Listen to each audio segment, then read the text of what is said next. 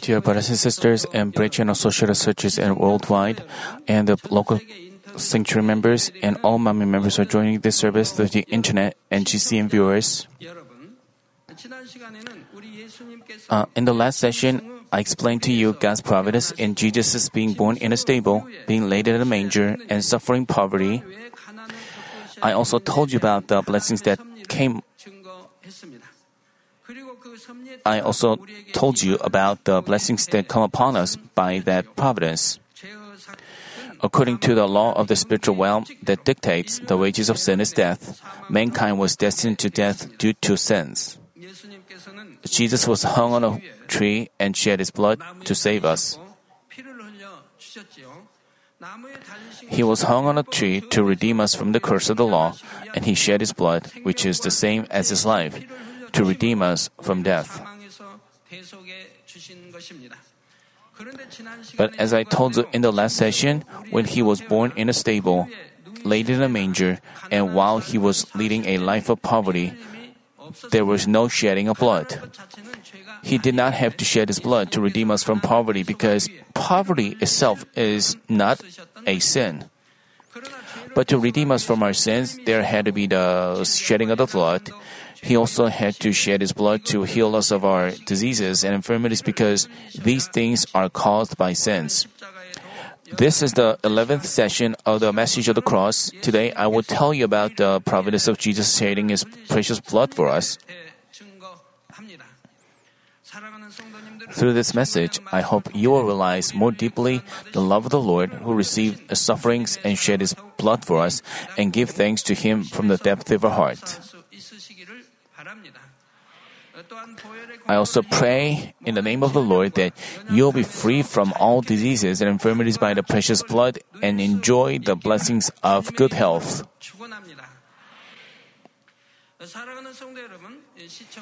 Brothers and sisters in Christ and GCN viewers, when the time came for the crucifixion under the providence of God, Jesus was arrested by the Jews and was handed over to the court of Pilate, the governor of Judea.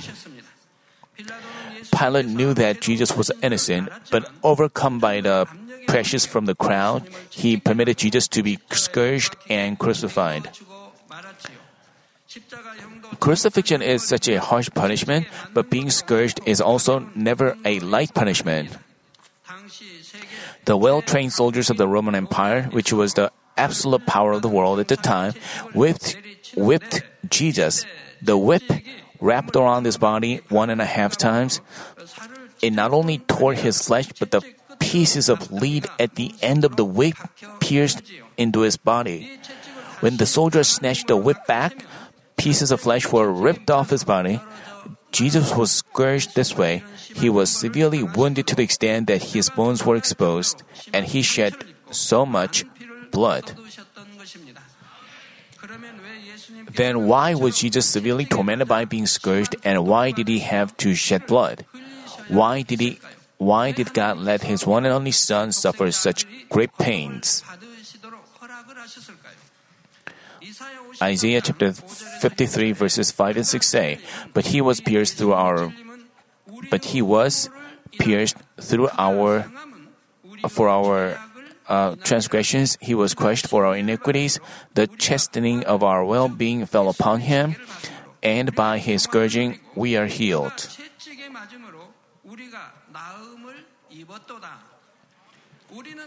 All of us, like sheep, have gone astray. Each of us has turned his own way. Why does the Bible liken us to the sheep? Uh, each of us has turned to his own way, but the Lord has caused the iniquity of us all to fall on him. As said, Jesus was whipped and shed his blood to heal us. We will talk about this later in this sermon.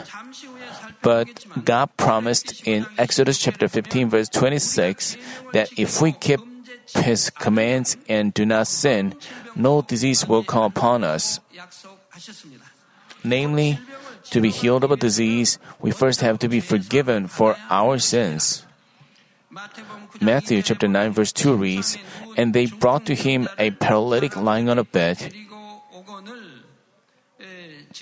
Uh, today, uh, people would come on wheelchairs, but at the time there was no wheelchairs. People would bring a paralytic lying on a mat, which was probably carried by four men, two men at each side. Seeing their faith, Jesus said to the paralytic, Take courage, son, your sins are forgiven.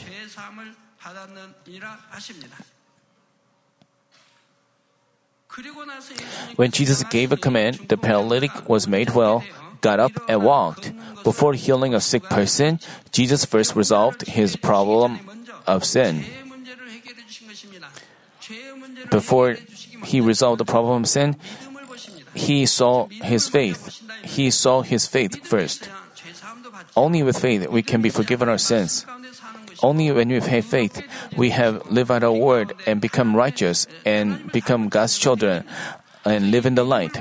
So Jesus saw his faith and worked according to his faith. Also in John chapter 4 verse 15 says, Jesus told the person who was healed, Behold, you have become well, do not sin anymore, so that nothing worse happens to you. Why does something worse happen? It's because a person commits sins, something worse can happen. But if he doesn't commit something worse, it doesn't recur. Something worse does not uh, happen to him as well. Therefore, to redeem us from diseases, there had to be shedding of blood. Jesus was whipped and shed his blood to redeem us from our sins and suffered the pain on our behalf to set us free from all the pains of diseases. Brothers and sisters, Matthew chapter 8 verse 17 says, He himself took our infirmities. Infirmities don't refer to some germs or viruses, but they are things impossible to be cured by medicine like inborn disabilities, lameness, polio, etc. He himself took our infirmities and carried away our diseases. 1 Peter chapter 2 verse 24 says, For by his wounds, namely by Jesus' wounds, you were healed.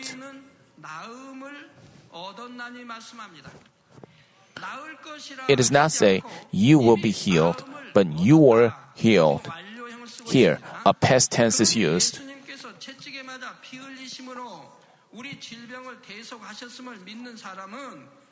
The Thus, those who believe that Jesus redeemed us from our diseases by being whipped and shedding his blood do not have to suffer from infirmities or diseases.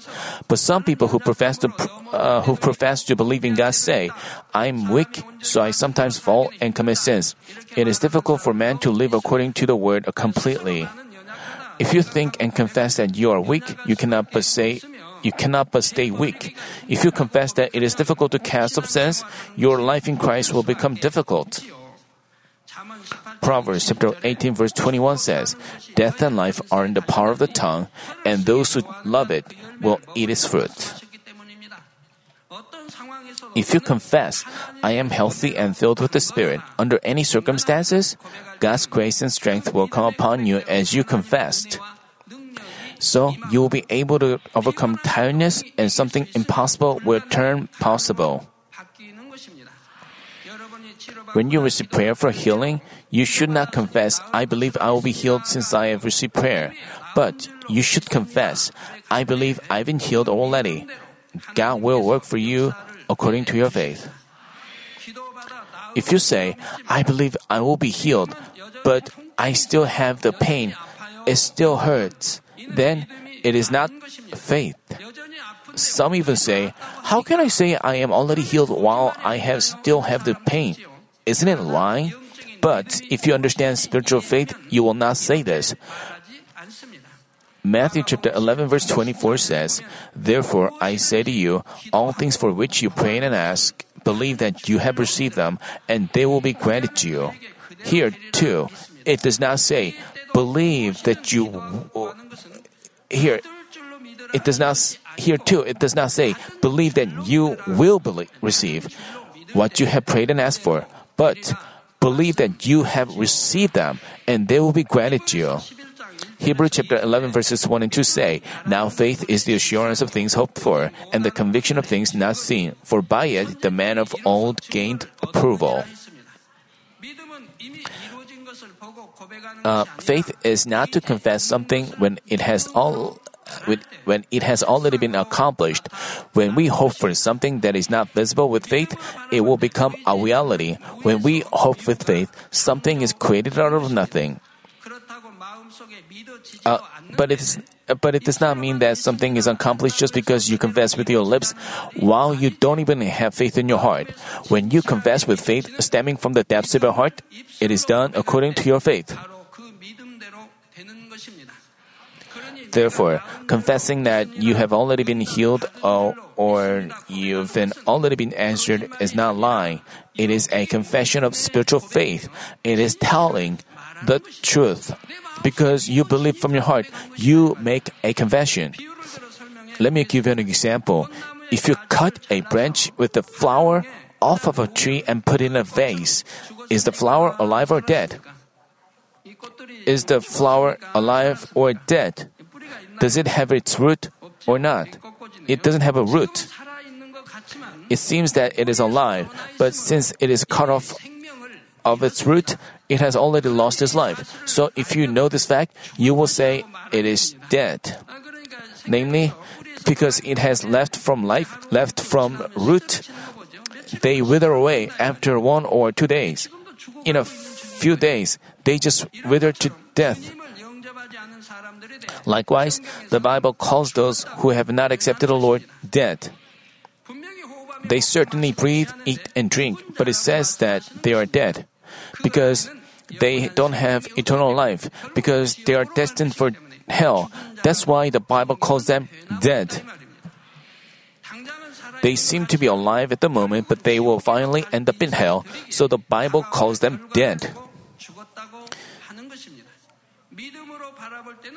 It is the same with the healing of a disease when you hope with faith. If you believe and confess, the germ or the cancer has already been scorched by the power of God. The diseases and infirmities have already left me. The Lord will work according to your faith. It is because Jesus was already whipped and shed his blood to redeem us from our infirmities and diseases.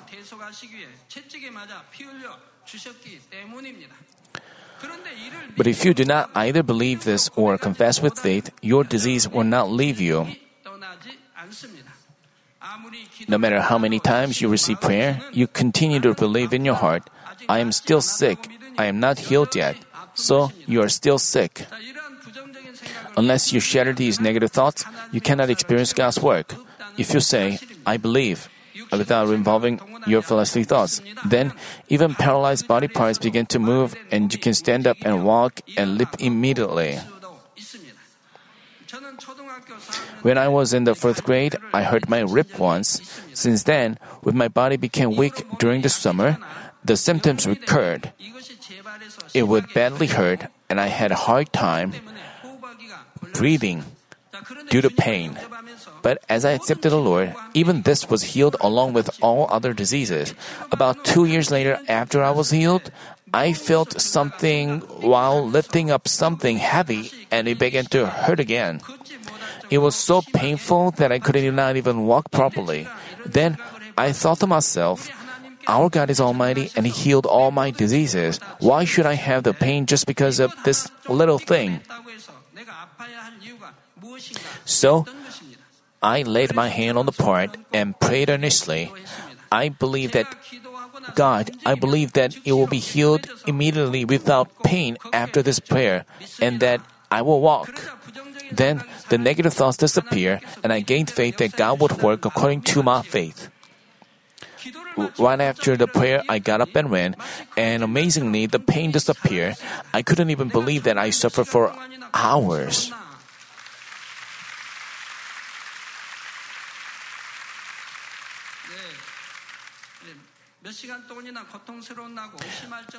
The power of God, the power of God the Creator not only heals diseases, but it brings about the work of creation. In the Bible, we can see that even when God commanded dry bones, tendons were created and flesh was made, and as God's breath was put in, they formed a great army. Then, how could God not heal a disease or disabled, uh, dis- disabled body? Since the founding of this church, numerous members have experienced God's healing works, especially during revival meetings or overseas crusades. Countless people are healed at once and they come up on stage to testify. After they accept Jesus Christ as the Lord through the word and bitterly repent of their sins, even severe diseases are healed.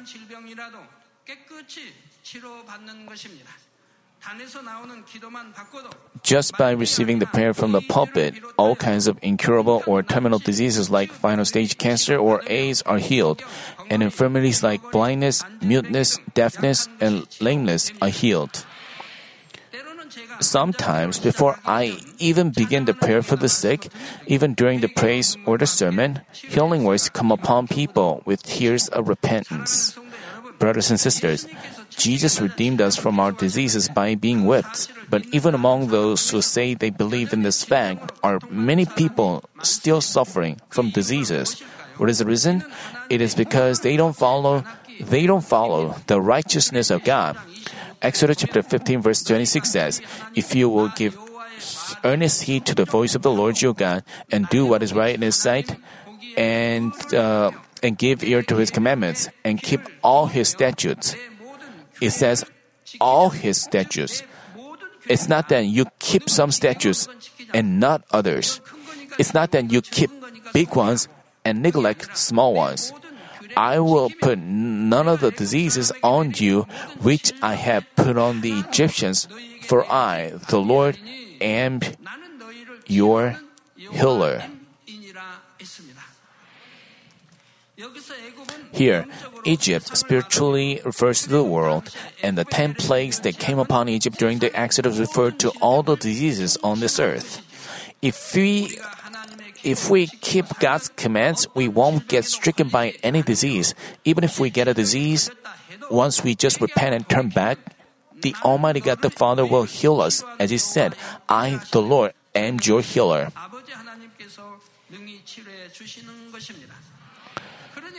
Therefore, I want you to examine whether you have faith or not. If you indeed believe in the almightiness of God, if you believe that He is our Father, if you believe that He is our God the healer, if you perfectly believe in this fact, what would you do when you are sick? You have to rely on the Lord God, the Lord of hosts. You have to entirely rely on Him. After you just receive prayer just a few times and then and some people just um, re- rely on the medicine. You shouldn't do that. But you, ha- but, um, but true faith is to rely on God to the end. Uh, it tells us to do what is right, not in our eyes or man's eyes, but in God's sight. What is right varies by each person. Let's say there are 10 people. Each person has his different righteousness. They are different in thoughts, mind. They all have different righteousness. That's why people insist on their being right. Why do people have disputes and conflicts? Because they insist on their being right. They insist on their thoughts, their knowledge, being right. That's why they have conflict and um, and disputes. It is because while each person matures from birth, they see, hear, and learn different things. Their circumstances and value systems are all different. While one man thinks of something as right, another man can think of it as not right. Therefore, we shouldn't ha- uh, we should have the Word of God, who is the truth itself, as the only standard. Only what is right in God's sight is truly right. For example, as parents, if some child beats your son, you will, uh, you will all have different reactions. Some of you feel greatly upset and go to his parents to argue. That's why kids fight developed into parents fight. Some parents scold their child who is crying, saying, Why do you always get beaten like a fool? You hit back too. Other parents also other parents even say, if you are hit once, you hit him back twice or three times. However, what does the truth say? If someone strikes you on the right cheek, turn to him the other also. Pursue peace, love even your enemies. This is righteousness in God's sight.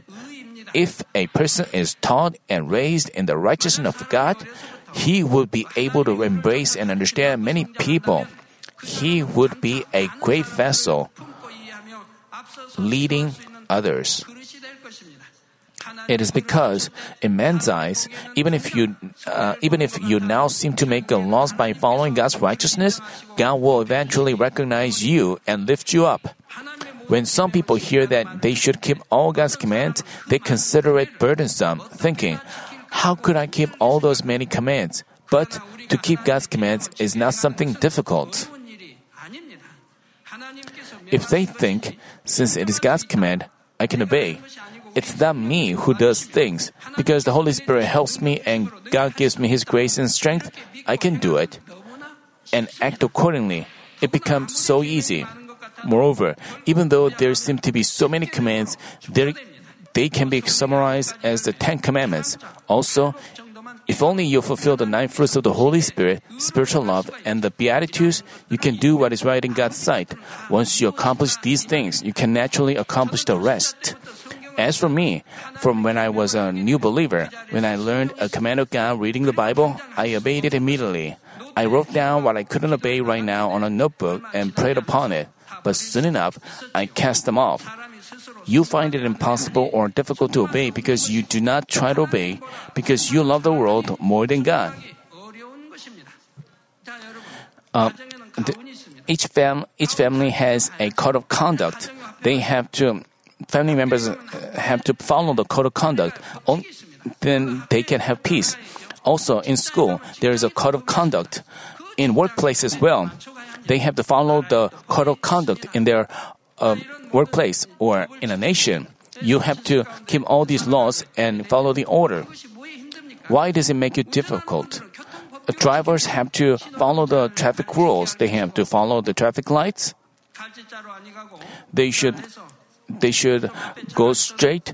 Uh, they they are not to honk the horns, but they should also wait. For, uh, have the patience of waiting for other drivers. They have to wait. They shouldn't just. Uh, uh, that's why there, there's a traffic congestion and traffic jam. You, you can all keep those laws. If you keep these things, you will have peace in your society, in your workplace, or school, or family. How good it would that be? Does it make it? Does it? Is it tough to keep these laws? It's, it shouldn't be difficult at all. If you have a good, develop a good habit, you don't have to feel difficult or tough at all. If you truly love God and have hope for heaven, if you long for the glory and rewards in heaven, it won't be difficult at all to keep God's commands, and there's no reason for you to be unable to obey. Whether you um, not keeping them is difficult, but as for me, keeping them is so easy, uh, delightful, and happy. You know, Father God loved us, saved us, and gave us His only Son, and prepared beautiful heaven. Because this is Father God's will, and this is His word. It was so joyful for me to obey them, and it was so delightful.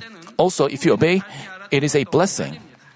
Back when I was a novice believer, I didn't know about heaven in depth. I was just so grateful to God for healing me, and because I loved Him so much, I began to obey His words unconditionally.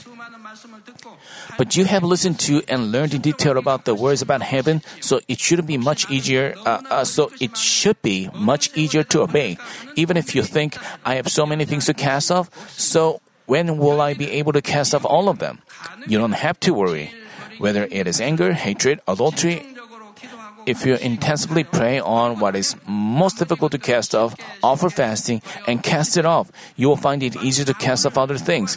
As you pull out the main root of a tree, you can pull out other minor roots together. It's the same. Brothers and sisters, in 2 Chronicles chapter 16, we see a record about King Asa of the southern kingdom of Judah. Actually, King Asa served God very well. But when the king of the northern kingdom of Israel came up to attack the southern kingdom, his faith with which he had relied on God changed he gave a bribe to a Gentile country to ask them to fight against the northern kingdom. In turn, a foreseer came and rebuked the king. He notified the king that even when such a strong Gentile army attacked them, God drove the enemy away because the king depended on God. But as the king now relied on the Gentile army, God had turned his face away from him.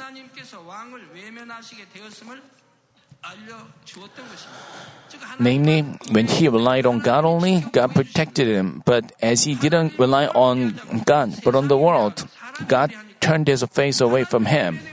God looked away. Second Chronicles chapter 16 verse 9 says, For the eyes of the Lord move to and fro throughout the earth. God searches all the corners of the earth and the entire universe, that he may strongly support those whose heart is completely his. It means that God shows His power to those who put their heart on Him with all His will, strength, sincerity, and life. You have acted foolishly in this. Indeed, from now on, you will surely have wars. Even after hearing this rebuke, King Asa did not repent. Rather, the king persecuted the foreseer and kept building up the wall of sins against God. Finally, he was severely diseased in his foot, and the 39th year of his reign. A person with a great vessel would listen to a rebuke. Uh, King Saul was rebuked by Samuel, the man of God, but he didn't listen. That's why he ended up on the way to death and he faced a miserable defeat and death. But David, who was loved by God, when he after he committed a po- fault, when God's uh, man of God pointed out his uh, sin, he immediately uh, repented bitterly, confessing his fault. He immediately repents it. So, after and then he joyfully overcame his trials. This is a man with a great vessel, man of great vessel. That's why God loved David and used him for precious purposes and great purposes. And he became a king who, who set an example, the best example as one of, one of, the, one of the best example as our fathers of faith. So King Asa was severely diseased in his foot in the 39th year of his reign. Then what should he have done? What should you do in that situation? At this point, he should have repented thoroughly and depended on God. Yet King Asa still did not seek God, but doctors. As a king, he must have known all good physicians. He could have um, depended on this physician and that physician. The Bible mentioned physicians, which is a plural form. Second Chronicles chapter 16 verse 13 says, So King Asa slept with his fathers having died in the 41st year of his reign. Namely, uh, finally, he died of that disease. If he if he had relied on God, God would have been pleased and healed him perfectly so that he would have lived longer. But since he relied on the world and the people, he could not see the work of God but died of the disease. God was deeply disheartened by him, so he had his he had this recorded in the Bible. By having done so, God is giving us a lesson as to what faith is and what it really is to truly believe and love Him. It is the same today. Many people say, I believe in the Almighty God. I believe in God who governs all life and death and blessings and curse.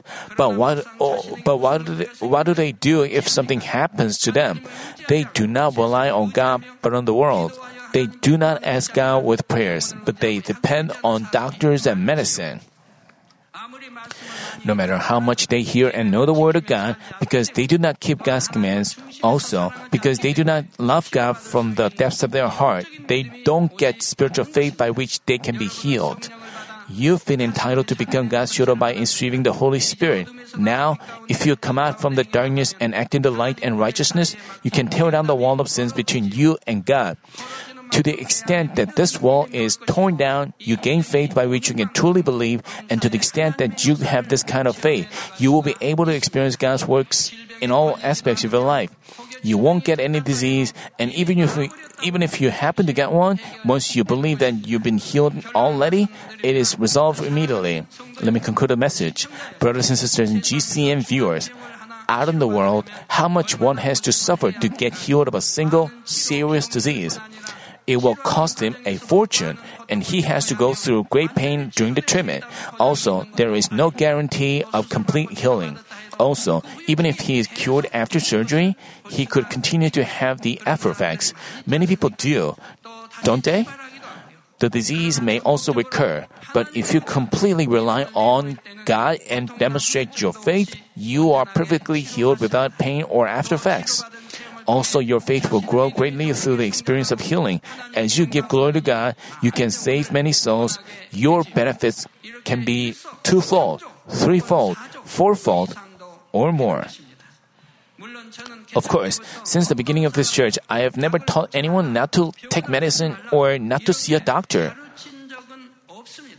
It is because while the patient himself doesn't have faith, he won't be healed just because someone else advises him to do this and that. I just teach the members the truth and let them make choices according to their faith.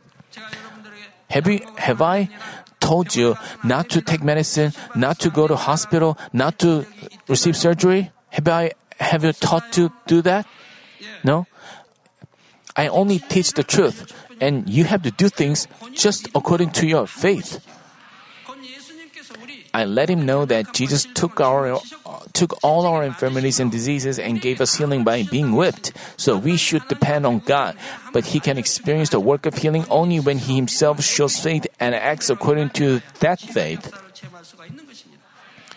I hope you will fully believe in the love of the Lord who has redeemed us from all diseases and infirmities by being whipped and shedding his blood. Please do not confess anything negative like, I'm still weak, I still have pain, but make a positive confession that you are healthy depending, depending on the precious blood of the Lord. You may say, I'm tired because I worked all day long. I'm so tired. Then he will continue to be feel tired. While but if you confess, I'm very filled up with the Spirit because I prayed and praised, I'm filled up Spirit. The fatigue has gone away and I will become healthy. If you confess and believe like that, you will not have fatigue, but you will become a man with good health. You will change into such a person in just a few months. I pray in the name of the Lord that you will diligently keep God's commands and rely on Him completely in all matters, so that you will always be able to give glory to God with the works of God who is able to do everything.